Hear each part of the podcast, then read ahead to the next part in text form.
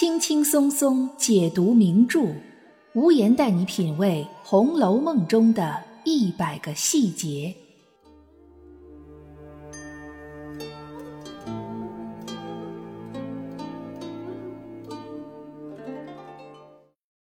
品读细节之美，发现别样红楼。大家好，我是暗夜无言，欢迎您继续收听原创节目《红楼梦》中的一百个细节。要说起《红楼梦》里身体不太好的女子，我想几乎所有的读者都会在第一时间想到林黛玉、林妹妹，以至于我们现在日常生活中要形容一个人多愁多病的话，都会说她像林黛玉似的。在本专辑的第二十六期节目里，无言就已经和大家探讨过这个问题了。严格来说，黛玉并没有实病，她只是先天性的身体虚弱导致的脾胃虚弱。也是为了和他绛珠仙草这种弱不禁风的前世身份相呼应，并为将来的泪尽而亡埋下伏笔。其实，《红楼梦》里身体不好的女性不在少数，比如袭人不过是回了一趟娘家，回来就病倒了；比如晴雯不过是晚上跑出去了几分钟，回来就感冒了；再比如经常生病但因为为人低调而不引人关注的迎春。以及小产过后就一直身体抱恙的王熙凤，还有一位和黛玉有点像，也是先天性的病症。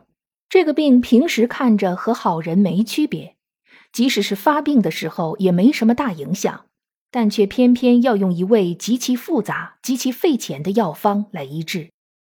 没错，这个人正是薛宝钗，宝姐姐。既然黛玉的身体虚弱与她的人物形象、命运走向紧紧联系在一起，那么宝钗的病是不是也是这样呢？为什么曹公雪芹要让宝钗有这么一个病症呢？这里面又有哪些细节值得反复品读呢？本期节目就让我们一起来探讨一下这个问题。根据《红楼梦》的原本原文，我们可以知道，宝钗的这个病其实没有什么大碍。第七回，曹雪芹通过到处乱逛的周瑞家的视角，很自然地切入到和宝钗讨论这个病的情节。当周瑞家的问宝钗这病发病了有什么症状时，宝钗说道：“也不觉甚怎么着，只不过喘嗽些，吃一丸下去也就好些了。”所谓喘嗽，就是有些咳嗽气喘。从我们中医学的角度来看。宝钗的这种病症大致有几种原因：痰热、痰湿、气虚、阴虚等等。我们知道，黛玉因为先天虚弱所致，也会经常咳嗽。她这种咳嗽就应该属于气虚，而宝钗则属于痰热。因为宝钗前面和周瑞家的说过，当年那个赖头和尚说，宝钗的病因是从胎里带来的一股热毒。很多为人父母的人都会知道。如果新生儿因为环境温度过高或者过度保暖，因而产生伤热的病症，那么即使在他长大之后，也会对热比较敏感，严重的还会对肺功能产生影响。这是从医学角度来讲，能和热毒贴上边儿的一种病症。但宝钗所说的胎里带来的热毒，这在医学角度其实是并不存在的，和黛玉与生俱来的身体虚弱相比。宝钗的病其实更虚，而且是虚幻的虚，也就是说，其实宝钗原本也是没有病的。既然这样，赖头和尚所说的胎里带来的热毒究竟是什么呢？红学界一种比较普遍的看法是，这种天生就有的热毒象征着宝钗一颗炽热的凡心，她有着很强烈的入世意愿，是一个目的性很强、行动力更强的人。他所追求的就是荣华富贵、烈火烹油，同时也通过不断的督促宝玉，来让宝玉也走上追求功名利禄的道路。那么问题就来了，宝钗的这种追求其实非常符合儒家文化的入世观，符合《红楼梦》书中世界的主流审美，符合贾元春、贾政、王夫人的理想。甚至符合作者通过秦可卿的临终托梦转述给王熙凤的那番力挽狂澜的建议，那为什么赖头和尚还要交给宝钗制作冷香丸的药方，并用冷香丸的药力来对这种追求进行压制呢？是因为赖头和尚对这种追逐功名富贵的人生理想不认同吗？我们先来看一个细节，那是在《红楼梦》的开篇第一章里，那块无才可去补苍天的顽石，本来只是每天自怨自叹，日夜悲嚎。为啥自己那三万六千五百个兄弟都能被女娲娘娘拿去补天，就只有自己被弃置在青埂峰下？而就在这一天，一僧一道，也就是茫茫大士和渺渺真人路过，两位已经得道的神仙竟然不谈别的事儿，反而谈起了红尘中的荣华富贵。没错，这块顽石的凡心就是被茫茫大士和渺渺真人的谈话说动的。可当顽石烦心已至，提出要去那红尘俗世中体验一番之后，一僧一道却又说道：“善哉善哉，那红尘中有却有些乐事，但不能永远一世。况又有美中不足，好事多磨八个字紧相连属，瞬息间则又乐极悲生，人非物换，究竟是到头一梦，万境归空。”倒不如不去的好。这番话说出了茫茫大士和渺渺真人对凡尘俗世的真实看法。到头一梦，万境归空。这等于是在甫一开篇，曹雪芹就已经很直接的将一对矛盾摆在读者的面前：儒家文化的经世济民和佛家道家的出世遁世这两种截然不同的人生观，应该如何去选择呢？是的，无言认为这才是导致赖头和尚用冷香丸来压制宝钗热毒的根本原因。宝钗并不是很多红学爱好者认为的那种痴迷于人间富贵、被无尽的欲望所引导的人。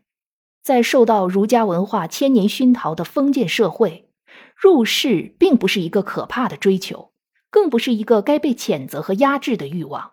这一点，连曹雪芹本人也是认同的。不然的话，他就不会通过贾雨村的口告诉读者一个正邪两副的全新定义。而那些一心追求遁世避世的人，比如被称为隐逸诗人之宗的陶渊明，比如竹林七贤里的阮籍、嵇康，他们在曹雪芹的定义里都属于正邪两副之人。或者，我们可以再回过头去看看那块无才可去补苍天的顽石。他的日夜悲鸣，也是因为没法和其他同伴一样入世补天。曹雪芹的伟大之处就在于，他想寻找到一个中间的平衡点。这个平衡点就是让没有才华去补天的顽石也可以发挥自己的作用，而那些一心钻营功名利禄的禄渡之流也能得到当头棒喝。赖头和尚给宝钗的冷香丸，正是起到了维持平衡的作用。我们会发现，这种对于平衡的找寻出现在《红楼梦》的字里行间。最典型的就是平儿这个角色的存在，她有力的平衡了凤姐的威和贾琏的俗。再比如，莺儿平衡了宝钗的沉默寡言、随分从时；袭人平衡了宝玉的为所欲为、奇思妙想；紫娟平衡了黛玉的多愁多虑。再比如，探春这个角色平衡了赵姨娘和贾环的猥琐粗俗；思琪这个角色平衡了迎春的懦弱内向；惜春这个角色平衡了贾珍的骄奢淫逸；而贾静的避世、贾政的出世，以及处在中间位置上的贾赦，更是形成了一个三角形的平衡状态。在出世而不得和遁世而不甘之间，曹雪芹始终在展开探讨和琢磨。但是我们都知道的是，这个世界上并没有绝对的平衡。贾母认为自己并不偏心，可事实上，当事人贾赦并不这么认为。黛玉的先天虚弱，只要不见亲友就可保一世平安，可她偏偏父母双亡，只能寄居在贾府。宝钗尽管得到了冷香丸，却仍然无法完全压制自身的追求。而本来处于最稳固状态的文字被三角形，也因为贾静的突然死亡而被彻底打破。曹雪芹又想通过这种不断的打破平衡来告诉我们什么呢？这就要从冷香丸的药方中去寻找答案。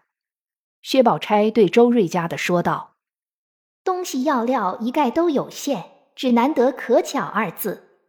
要春天开的白牡丹花蕊十二两，夏天开的白荷花蕊十二两，秋天的白芙蓉蕊十二两，冬天的白梅花蕊十二两。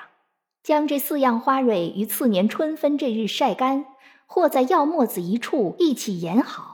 又要雨水这日的雨水十二钱。”白露这日的露水十二钱，霜降这日的霜十二钱，小雪这日的雪十二钱。把这四样水调匀，和了药，再加十二钱蜂蜜，十二钱白糖，完了龙眼大的丸子，盛在旧瓷坛内，埋在花根底下。若发了病时，拿出来吃一碗，用十二分黄柏煎汤送下。一个平日里沉默寡言的薛宝钗，对着一个周瑞家的。将冷香丸的制作流程事无巨细的交代出来，这意味着什么？无非是要告诉读者两个字：复杂。这两个字，也就是曹雪芹在探讨儒家经世济民和佛家道家出世避世这两种人生观之后所得出来的结论。其实，一直到今时今日，我们对于不同的红楼角色所持的不同人生观的探讨，始终无法得出一个统一的结论，也不会有统一的结论。宝钗所代表的入世观，常常被诟病为过于现实，对浮云富贵过于执念；但黛玉所代表的出世观，也会被批评脱离现实、不接地气、没有责任感和危机感。在这两种人生观中反复纠缠的曹雪芹，最终让钗黛合一，并早在第五回就创作了兼具钗黛之美的警幻之媚兼美。这无疑是一种最理想的状态，所以其实贾宝玉真正的妻子是在太虚幻境结发的兼美，也就是说，在这个平行世界里，宝玉会同时兼顾好出世和入世两种人生观，从其中找到一个最恰如其分的平衡点，既不会成为五彩补天的顽石，也不会去做他所鄙视的陆渡。然而，很显然，这个平行世界并不是真实的世界。在真实的世界里，曹雪芹仍然要面临选择，或者说，他仍然要安排贾宝玉做出选择。这是一种什么样的选择呢？我们还是来看冷香丸的成分：春天开的白牡丹蕊，牡丹就是宝钗，代表着对理想的执着；夏天开的白荷花蕊，荷花就是香菱。代表着乐观的生活态度。秋天开的白芙蓉蕊，芙蓉就是黛玉，代表着对自我的坚持。冬天开的白梅花蕊，梅花就是李纨，代表着克制与容忍。